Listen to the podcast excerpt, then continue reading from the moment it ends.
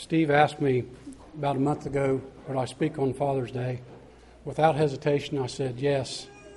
And then a couple hours later, I thought, oh, what have I done?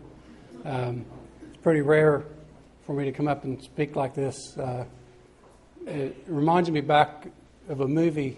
I remember the Titans about 10 years ago, a situation where the starting quarterback, Rev, gets hurt, and uh, he goes out of the lineup, and they bring in the long blonde haired Sunshine, and uh, guy called Sunshine, and he steps in and, and uh, tells his teammates, he said, I got this.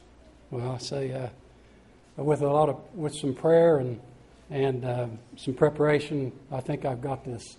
Uh, and also minus the chop block. There was no chop blocking necessary that Sunshine put on the opponents. But uh, I, I'm very thankful for the opportunity to be able to, to speak this morning.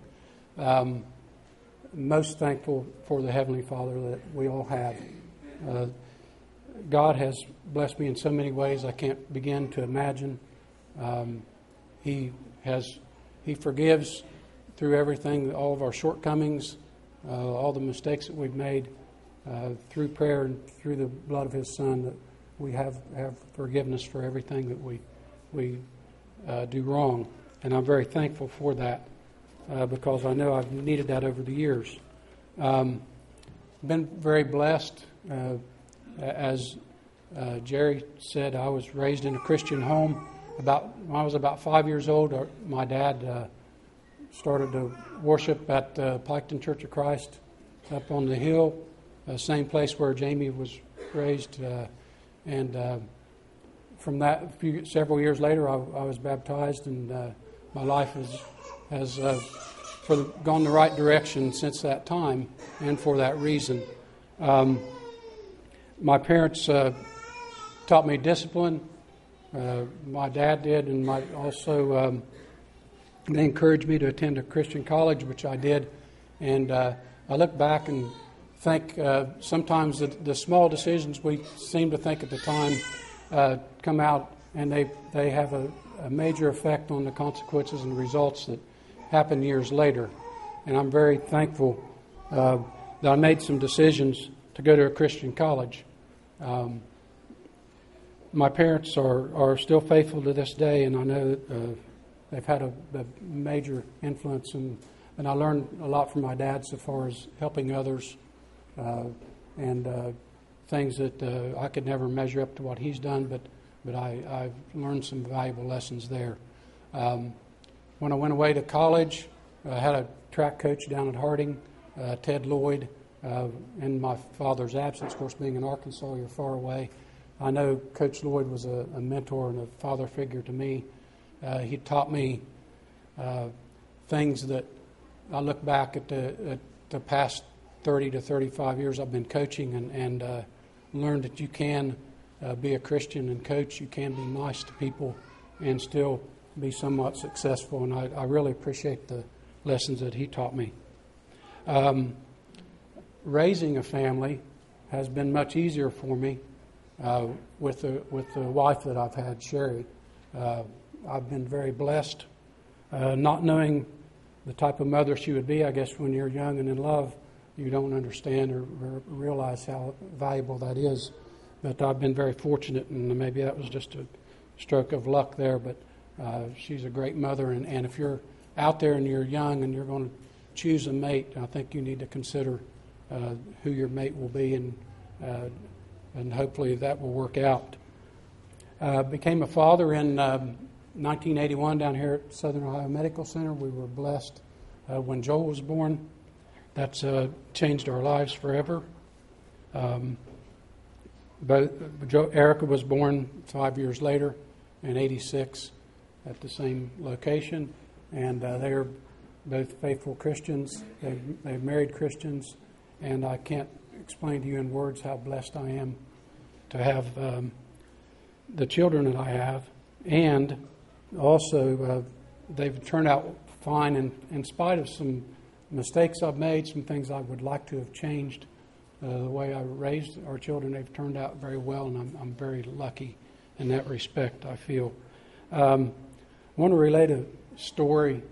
Uh, it's probably somewhat embarrassing, but you know, we try to look out for our kids, and and um, I know Erica went away to Lipscomb several years ago, and I um, I don't know, I've got I've got some quirky things that most of you don't know about me, but uh, they they were constructing a Bible building at the time, and I I uh, went down and I would check uh, their website, and they had a webcam, and you could check and see how the progress, how the building was going.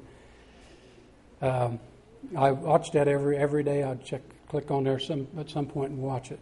So one morning I wake up. Of course, it's not daylight yet, and I, I check the website, uh, and it's it's like there are flames shooting out the window of the Bible building. I'm like, it's like halfway constructed. I'm like, in a panic, and I, I uh, called a friend of mine. I, I, said, "Check this website, and you know, what do you think?" And he um, he looked at it, and and sure enough, he said, "That building's on fire." So I got on. I looked up through online. I called Lipscomb Security because I thought, "Well, nobody's awake yet. It's about six in the morning," and. Uh, so he said, uh, so I called Lipscomb Security. I said, uh, sir, I said, I'm calling from Ohio, checking your website. I said, I think your uh, Bible building's on fire.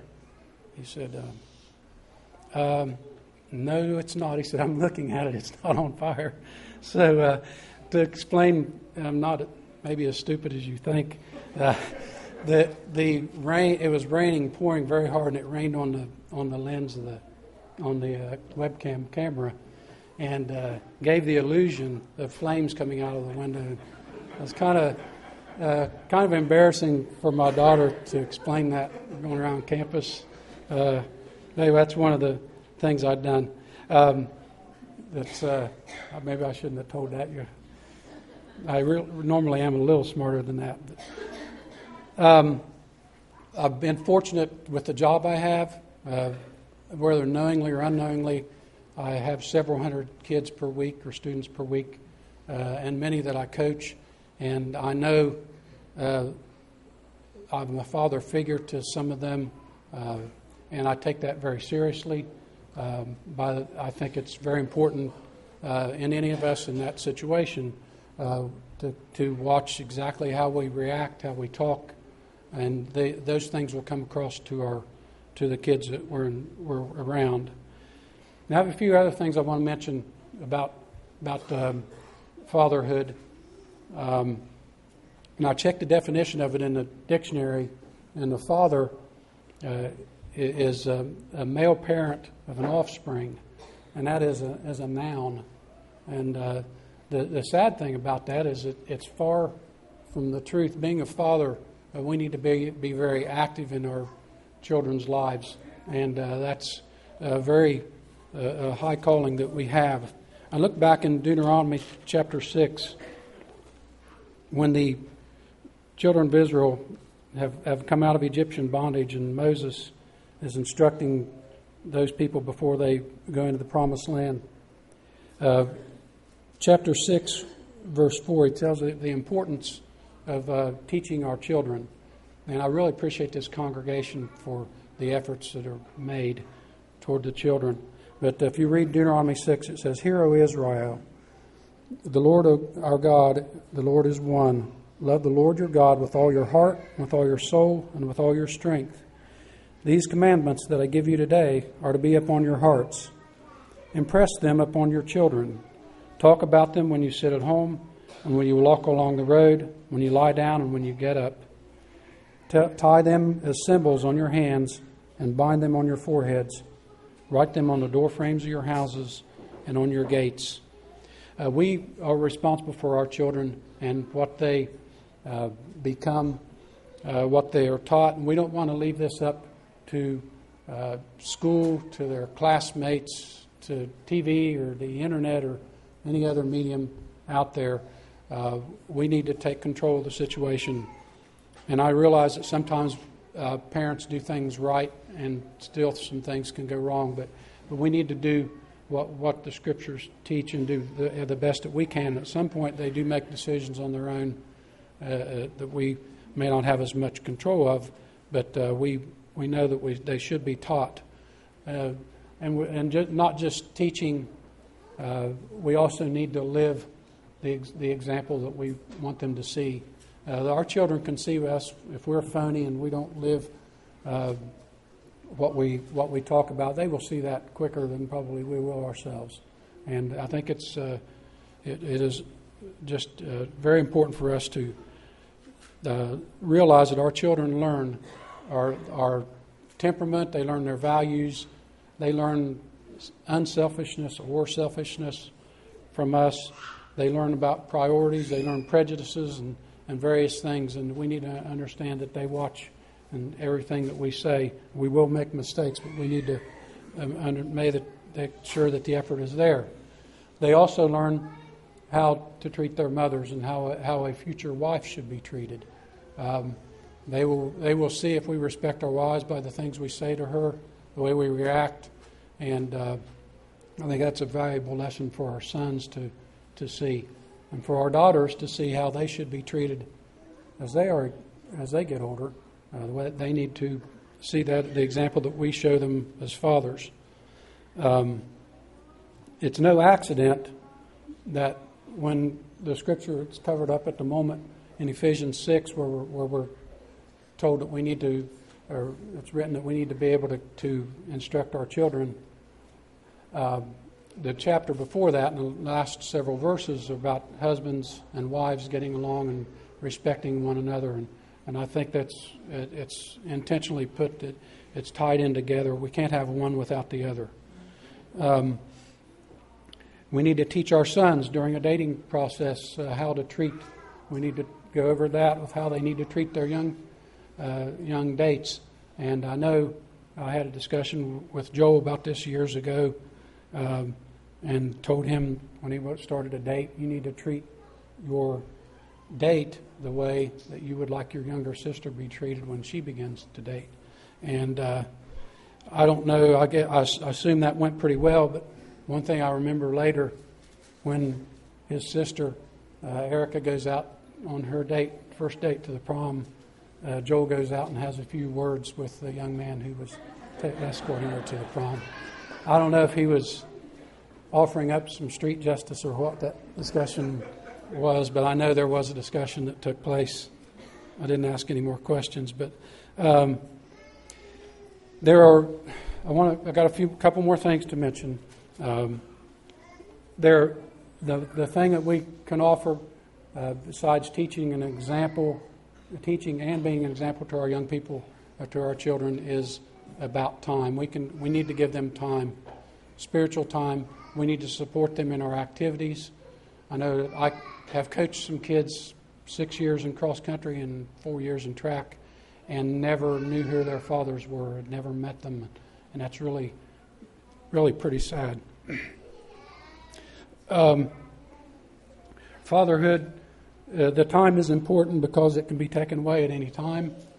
Um, my college roommate lost his daughter in a tragic situation, and uh, we need to value every moment we have with our children. Uh, and the last thing I'll say is fatherhood is, is permanent. Uh, I think it's God's plan for us to be fathers until the day we die. Um, we, we need to understand we can go up in our, in our 50s, 60s, and 70s and mess up and, and undo things we've spent an entire lifetime trying to build. So we need to be faithful until the end, until the last out is made, until the buzzer goes off, or until we cross the finish line, to use some sports terminology. Uh, those are the things that we need to do until we take our last breath. Do be the best that we can be because that is God's plan. But I, I thank you. I might have been a little long here. I apologize for that. But uh, I really thank you for the opportunity to speak and appreciate and love this congregation. Thank you.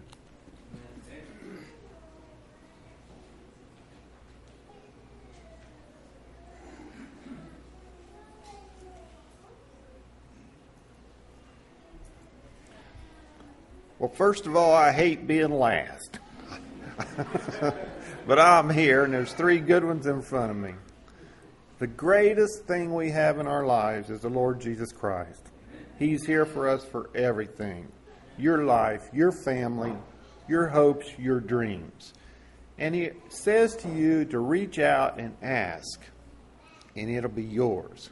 And I can sit here right now or stand here and tell you that when my darkest hours, Jamie talked me into doing that and just being honest and sincere.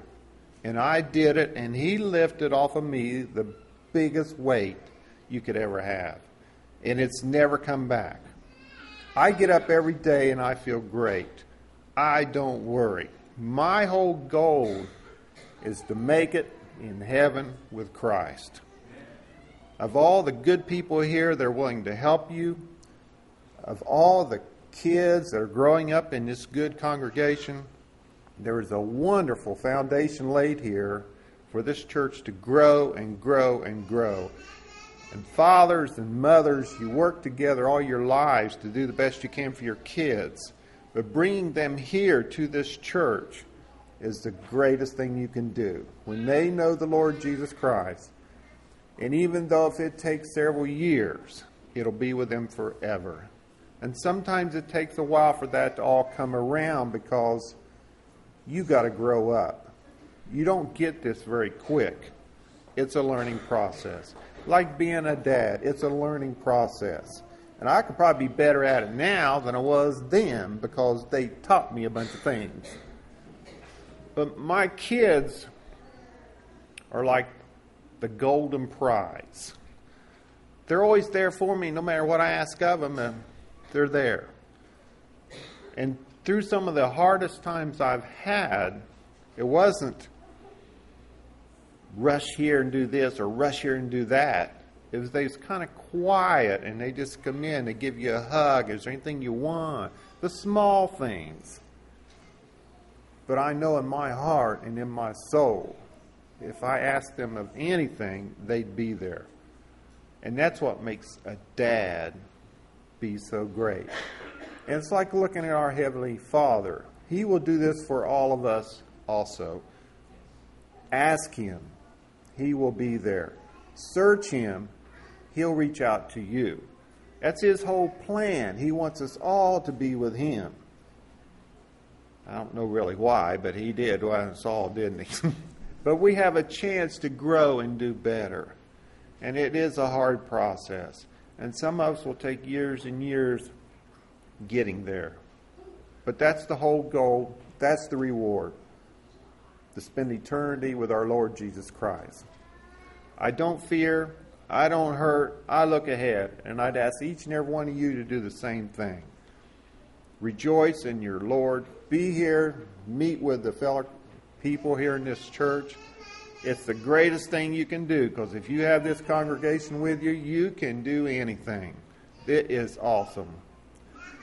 And I love each and every one of you very dearly. You've been a huge support, and you're there for everybody. And I love you and thank you for that. Remember the Lord Jesus Christ. His Father sent him here so we would all have a chance at eternal life. That is a huge, huge thing. And if you don't think so, think about Adam taking Isaac up to the mountaintop and laying him on top of that altar and not knowing what was going to be next. And I've thought about that, and I'm telling you, I don't think I could lay any one of my three girls on an altar like that.